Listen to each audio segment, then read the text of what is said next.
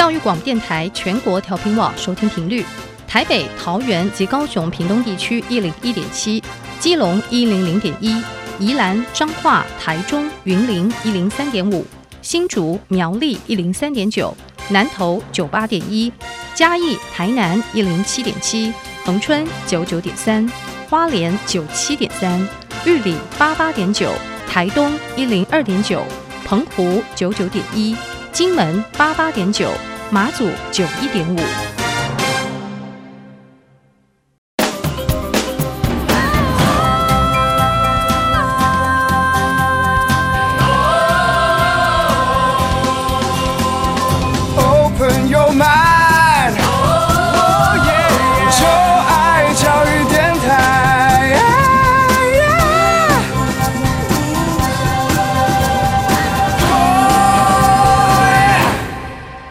在节目一开始，邀请各位听众朋友们，可以在各大 Podcast 平台订阅音乐播客秀。你只要在 Google Podcast、Apple Podcast、Spotify 或是 KKBox 上面搜寻音乐播客秀，或直接 Google 音乐播客秀，你就可以找到各大的 Podcast 订阅的管道。请大家多多的支持。同时，如果你对于节目有任何的问题，都可以到小 Q 的 Instagram 来留言给我哈。那我的 Instagram 非常好找，IG 非常好找，你只要在 IG 上面搜寻 DJ 罗小 Q 就可以找到我们的 IG，好，欢迎大家可以多多的把你的宝贵意见留言告诉我。哦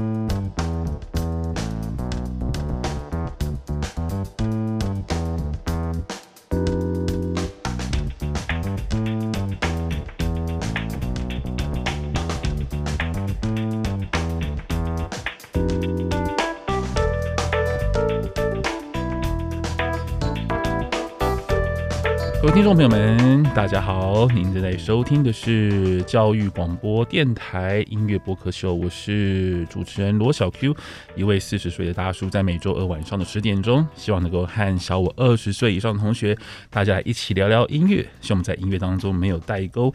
那今天很开心，我们邀请到了芙蓉跟冠轩，你们好，Hello，各位听众，大家好，我是来自师大芙蓉，我又来了。大家好，我是正大经济的冠轩。嗨，欢迎两位，开心这次邀请到你们。开学了是不是很忙啊？最近？哦，真的。不过我一开始是远距啊，因为前阵子疫情比较严重。真的还是远距哦？嗯，就是前三周、嗯，但后面就要恢复实体了。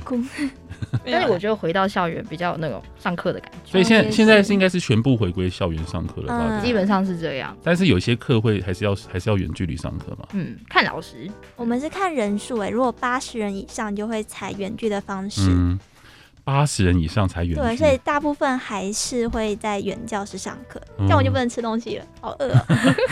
我现在大学课堂有到八十人以上，哎、欸，如果是通识课那种就会。我、哦、我自己系上必修，比如说经济学这种的很大的一个学科，它就会一两百个人这样子一堂课。真的、哦？那教授不是很辛苦吗？那是对啊，确实这样。所以某种程度上，像这种大大人数的课，就比较适合远距。OK，是，嗯，那这一次的两位我们准备的主题呢，我看了一下，我觉得其实应该最近，呃，有在关心这流行音乐的朋友应该都会，嗯，蛮 care 这个新闻吧。那这个这个主题关于版权，其实是从这苏打绿的这个版权争议的新闻开始想，就是发想这样的一个主题吗？嗯，不知道大家有没有听过最近出道的一个新人团体叫做余丁蜜。你有听过吗？冠轩，哎、欸，好熟悉哦。他其实他是在演艺圈演艺圈出道很久的旧人，就是苏打绿这个团队组成新出道的。那他为什么叫做鱼丁糸？冠轩，你猜得到吗？象形文字吗？象形文字，因为鱼啊，然后丁，嗯、呃。鱼好，象形 文字，大家感觉都是象形文字。哦，不过你的方向很正确，你很厉害，很有慧根。就是苏打绿，大家如果写出来的话，会发现苏下面有个鱼嘛，那打它的右边呢是一个丁字，那蜜呢就是绿的这个部首蜜啊。嗯。那他们为什么这样取呢？是因为他们之前卷入了那个商标权的争议，就是他们的前东家林伟哲先生呢，主张他拥有苏打绿这个商标的。那个所有权，所以苏打绿现在不能够以苏打绿的名义出席，他只能用鱼丁密在演艺圈里打滚。嗯，所以现在我们有一个新的乐团，叫做鱼丁蜜、嗯，大家可以去听听看。其实我一开始我有点讲错，因为它是鱼丁戏，因为那个 那个蜜，对，因为因为那个蜜，因为那个蜜很不常见，所以我还记得我在一二三是播歌的时候，我在我们来看一个新的乐团叫鱼丁戏，后来发现我讲错了，那个是蜜。主修鱼丁戏，对，它的相关搜寻词有一个就是鱼丁蜜怎么念？对，那个蜜的确是比较不常见了，对，所以他们是一个，他们不是新乐团，他们是苏打绿，那成员都一模一样。那最近有发行新专辑，蛮很恭喜他们。呃，算新专辑蛮好听的，你们有听过吗？有，嗯，里面很世界大声，哎，我不会讲。还有那个起点终点，我觉得蛮好听的，那些歌都蛮不错的。那可是，嗯，他们跟林伟哲的这个呃版权的争议，其实，在不久之前，应该是大家应该算是那种综艺节目应该会常看到的。哦，蛮拿蛮常拿出来。对，你们可以给我们介绍一下，他们大概是发生什么事情？哎、欸，其实主要是因为那个清风在二零一八年之后跟他前东家林伟哲先生解约，然后他有去上大陆的综艺节目，然后唱了一首歌，好像是叫《歌颂者》。那林伟林伟哲先生就主张这首歌呢，其实是他给清风的一些建议，然后所以就从此爆，然后从这个事件衍生出爆出他跟。苏打嗯，跟清风之间一些合约的争议，然后就延续到清风的歌曲可能不是属于他的歌曲的这个事件。这是你的孩子，不是你的孩子。对，我的创作不是我的创作 啊。哎、欸，我可是哎、欸，那你们会觉得说，哎、欸，一位创作歌手却不能够唱自己的歌，是一个很奇怪的事吗？我当初觉得超矛盾的，这是他的歌哎，为什么他不能唱？我就就是你毫不解，这就很像我们大学做那个报告，就是当你今天 carry 完整组的报告，结果呢，一个人从来没有出现人讲说，哎，你呃，就是我我也是这个一组啊，然后就整个整晚拿走，对，拿走，我就想说，嗯，我的努力是什么？我的那些时间算什么？啊，现在你们同学有人会这样子吗？嗯，不好说。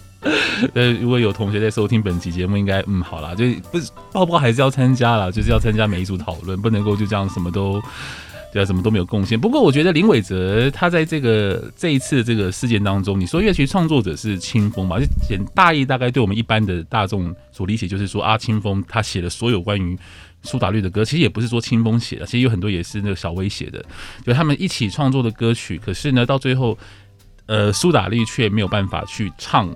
他们的歌，或是使用他们的歌，或是使用他们的团名，所以这件事情来讲，对于一般的听，对一般的大众可能会很难以想象，就是这到底是怎么回事这样子。对，嗯，其实一般人可能会真的觉得会站在比较偏向于清风的立场去看这件事，因为他第一个他也比较有名啦，说真的，然后第二个就是他的歌迷也很多，但是我觉得如果站在呃，林伟哲的角度的话，啊，我我们今天其实并不是要当法官啦、啊，对，或者 对，我们不是要做这件事情，我们只是想说从双方的角度来看这件事情。就今天如果是站在林伟哲或是他的音乐社的立场，那因为我知道，其实林伟哲从一开始就签下了苏打绿，那等于说从苏打绿还没有出名的，对，还没有出名的时候，他因为其实我跟苏打绿算是同期的，我们等于说看着他一起成长，然后从默默无默默无闻的一个。小乐团，然后呢去参加海洋乐季，然后呢慢慢他就成长成一个就全台湾最受欢迎的乐团。那这个过程其实我看在眼里，那我也会觉得说，其实林伟哲音乐林伟哲音乐工作室其实呃对于苏打绿的培养其实出了很多的力，所以我相信他们应该有在呃在苏打绿的前期应该有投入了很多很多的资金跟帮助这样子。所以说虽然虽然说。呃，创作者的创作是他们的，是他们的这个，他们的这个这个 idea 跟他们的智慧财产权。但是谁去 support 他们做这件事情，我觉得也蛮重要的。就那个资金啊，或者是出钱出力啊，就是因为你不你不是一个人单独完成这件事情，所以可能我觉得林伟哲也在这当中，他其实也出了很多很多的力量，所以他可能也会有一点点觉得说，虽然这个歌是你写的，但是 you know 我也有功劳吧那种感觉。哎、欸，好有道理！我要被说服了，怎么办？我儿子，我的耳根子超软。你们、你们、你们会觉得说，这个林伟哲，你们在听到、你们在一开始听到这个新闻的时候，难道会觉得林伟哲完全没有任何的就道理可言吗？还是？我其实一开始有点吓到，因为就苏打绿的粉丝以前来说，就是林伟哲其实算是蛮感谢有这位先生，因为、嗯、他就是挖掘苏打绿这个团体，我们才有机会看到他，嗯、所以就当然理解到林伟哲先生，他一定对于苏打绿这个团体付出了很多他的心血，嗯，只是我们没有办法知道他到底投入了多少，但是就是会想说他的这些举动是不是一定要这么做才能达到他想要的东西？嗯，因为其实也有看那个。清风他在自己的脸书上面讲的这件事件的全文，嗯、那从那个脉络来看，他有些地方会觉得说，哎、欸，李伟哲先生他讲的东西，就是他可能强调的是说我们之间的感情，可是好像在做一些事情的成呃行为上，就觉得好像你其实没有在。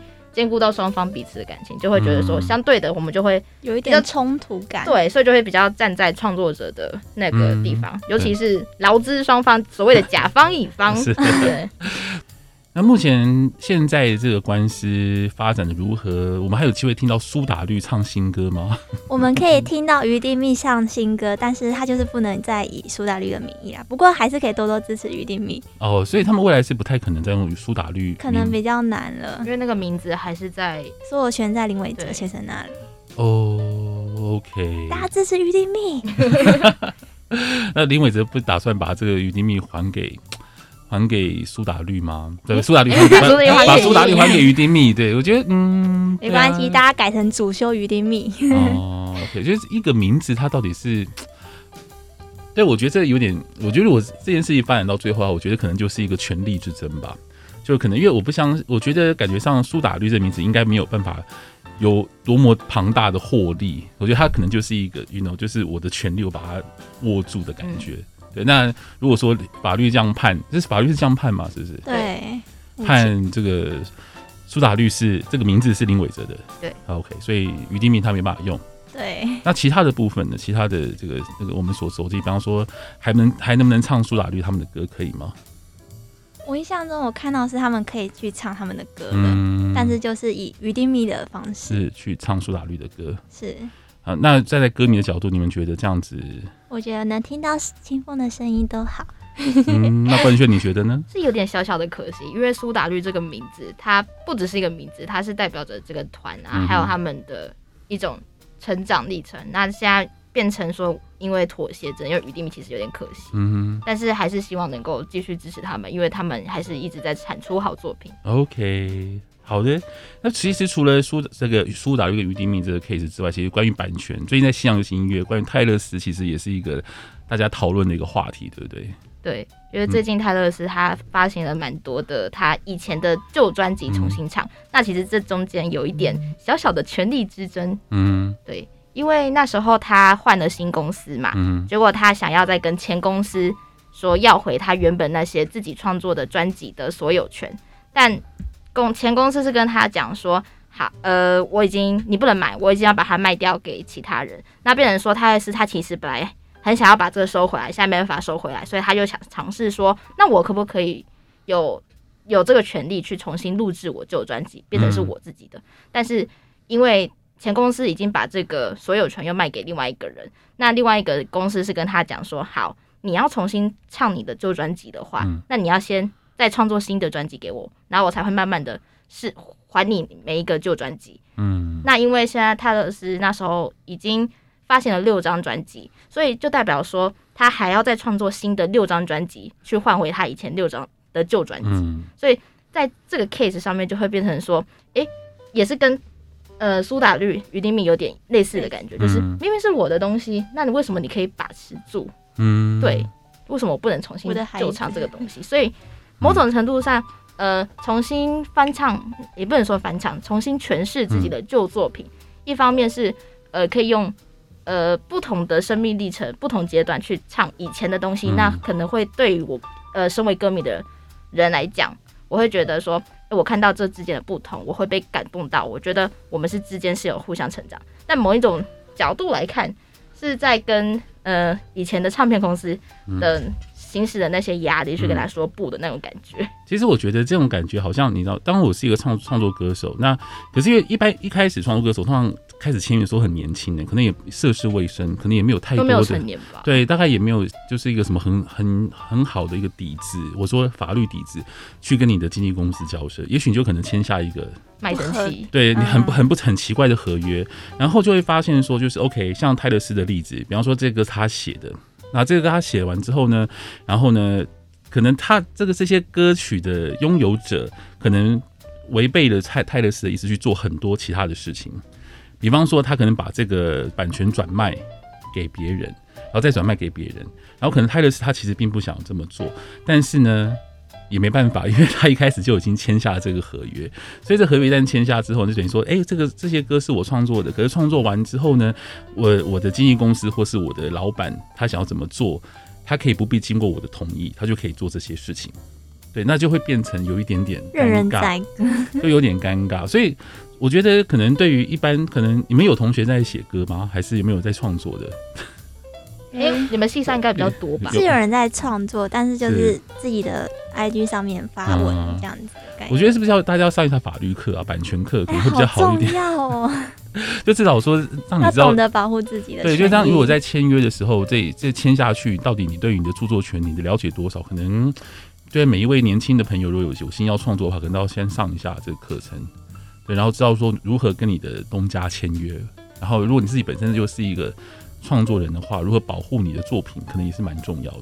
但我觉得，因为你是刚进入这个产业的人，嗯、所以你相你跟一个大公司比起来，嗯、你没有那雄厚的资源跟一些。呃，可以支撑你去行使诉求你的权利的事情，所以有时候你会为了说，我好不容易得到这个机会，嗯，然后我就想，没关系，我就签下去，因为这是一个机会，说不定我以后才有成功。如果今天不签的话，我甚至连可能红的机会都没有，所以就会。真的就再签下去。对啊，所以站在万万恶的资本方来看，也是在 在等待一个这个机会，对，而且可以大捞一笔。就尤其是我们看到很多的这个合约的纠纷的来源啊，就也许我一开始我是资方，然后哎、欸，我可能签了好多人，比方我可能我签了一百个人，然后我就红了一个泰勒斯。嗯，而我一旦红了之后，就表示说，哎、欸，我抓住这个机会啦，对不对？他就是我的就是油水，我可以好好的把它利用一下。然后就可以，就是他会我会我带来很多很多的获利，所以站在资方的角度来看的话，好像这么做也是不能说情有可原，但是说可以理解。但我觉得对双方来说，其实都是一个赌局，嗯，就创作者要赌自己到底有没有那个机会可以翻身。嗯、那对于资方来说，他其实也是赌你到底能不能成功。嗯，那资方也是要投很多钱。对啊，就是都是要投资。对，不过泰勒斯他现在这个做法，我觉得还蛮酷的，是因为我们现在知道说，就泰勒斯他现在有一个计划，是要把他的过去的六张，应该是第一张的专辑到第六张专辑重新灌录一遍，对不对？他要重新出一个新的版本。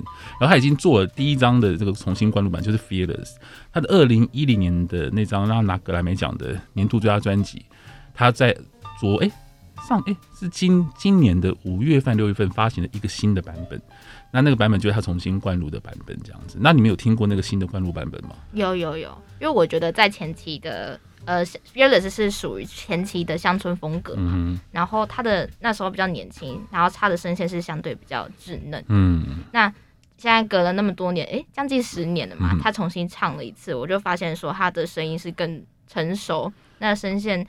就是更能够把这首歌的层次又提到一个不同的地方，因为以前的那种唱法可能有点像是说我是一个青涩的小女孩，然后对于爱情，因为她可能情歌的成分比较多，那是一个小女孩对于爱情的憧憬，或者是等等等的。那到了现在重新翻唱的话，因为她可能也是经历过很多的不同的心路历程，所以她对于感情啊那些的都有不同的改观，所以呢，他唱的方式又会更不一样，然后传达出的。故事故事感对听众来讲会觉得说啊又不同了，嗯、我觉得就是他是呃虽然是同一首歌，可是感觉又是两种不同的情感给予我，我就会有个新的感受。嗯，我比较像是一个路人粉，我没有听的很多，可是这样的话我反而会想去听他的旧歌。哎，我想知道那到底是什么样的风格，因为对如果以路人的角度来说，嗯就是我对泰勒斯没有那么了解，所以我会想说，我可能如果要听他的歌，我就是听我喜欢的调性，嗯就不会想那么多，就是他的十年后的转变。对，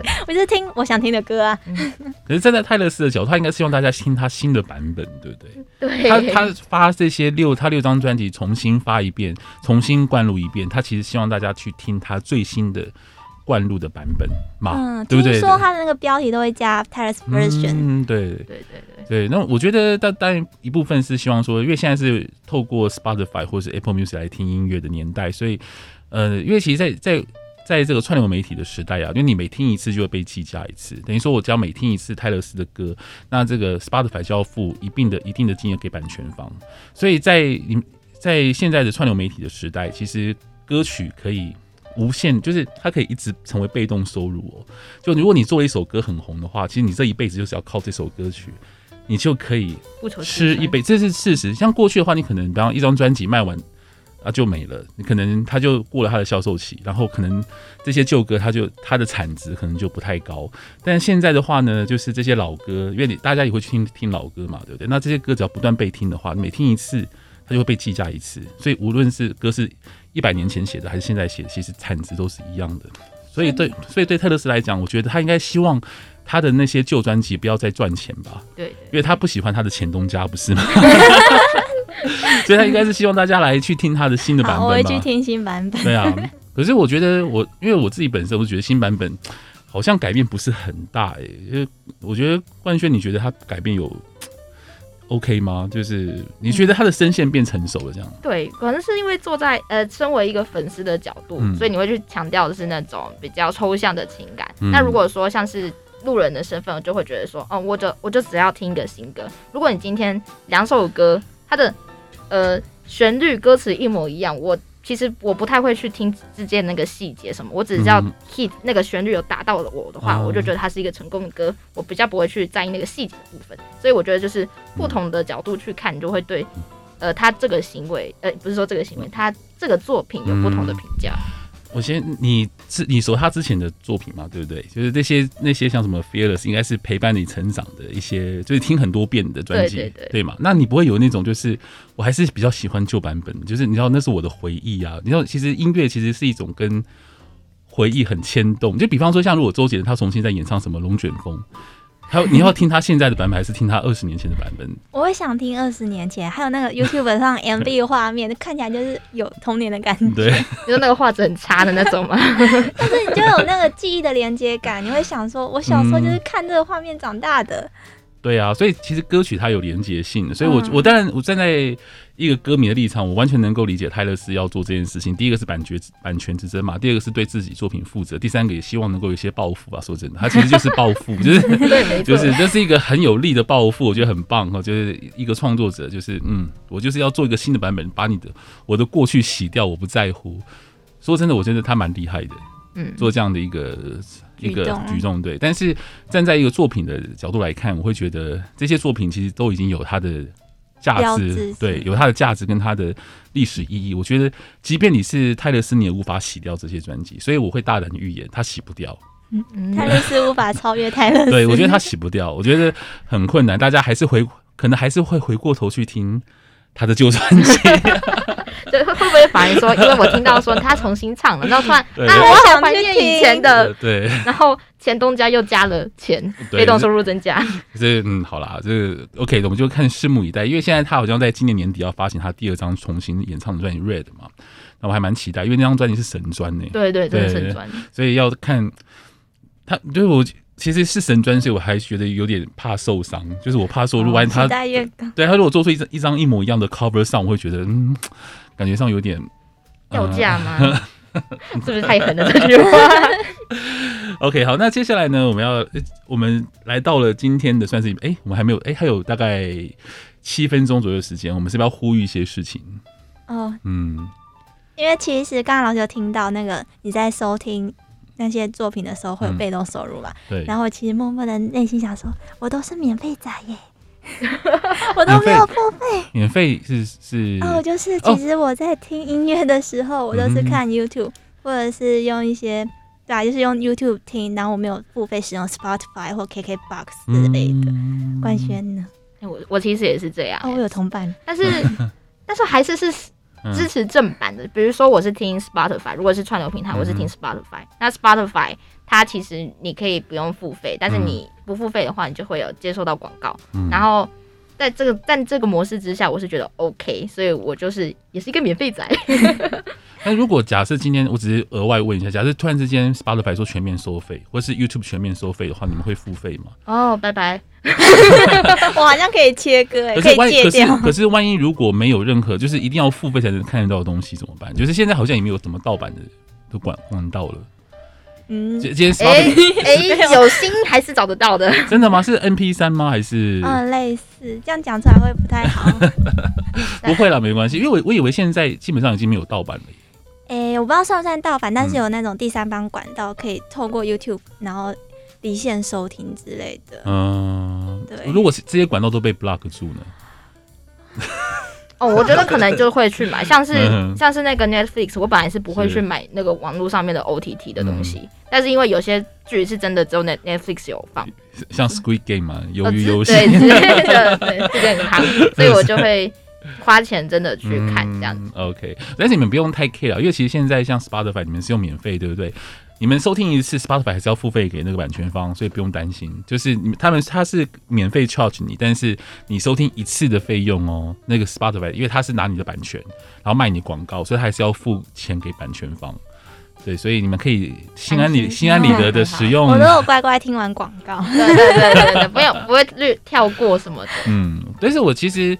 我觉得现在大部分哎、欸，你们同学当中有多多少人比例是付费使用 Spotify 或是 Apple Music 的？我原本以为很多，因为很多人都买 Netflix，但是我一调查发现，其实很多人都是用 YouTube 或者是 KKBox 免费或 Spotify 的免费版、啊。那这样大家觉得说音乐好像是就是比较偏偏向于无就是无价，就是不需要价格的无偿 无偿，对对对。那嗯。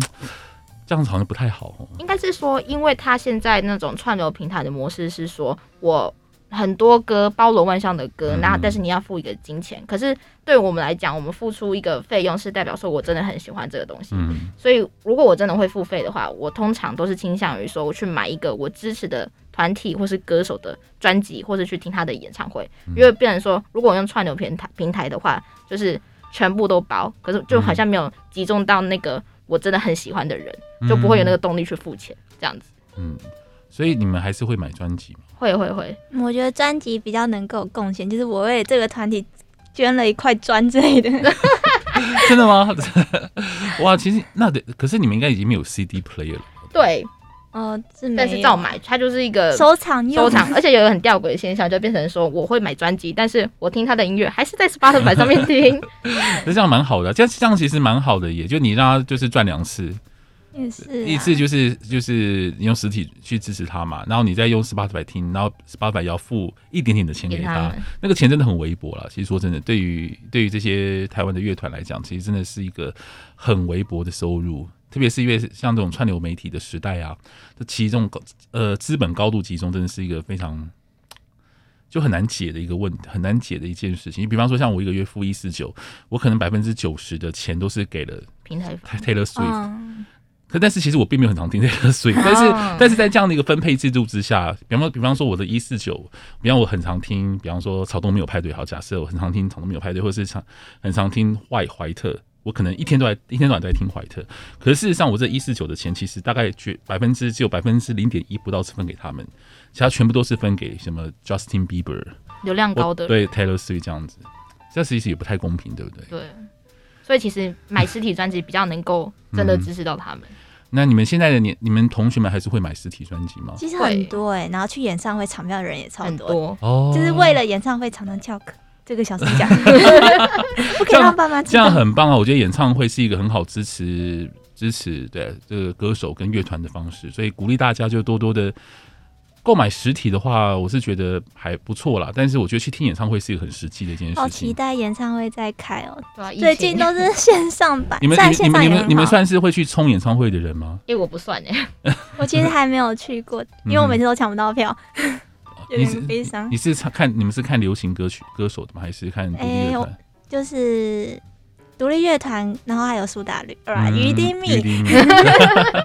不过应该已经慢慢的慢慢解封了，所以现场的实体的呃，还有这个就是群聚的活动，应该已经慢慢已经可以开始了。希望不要再回到。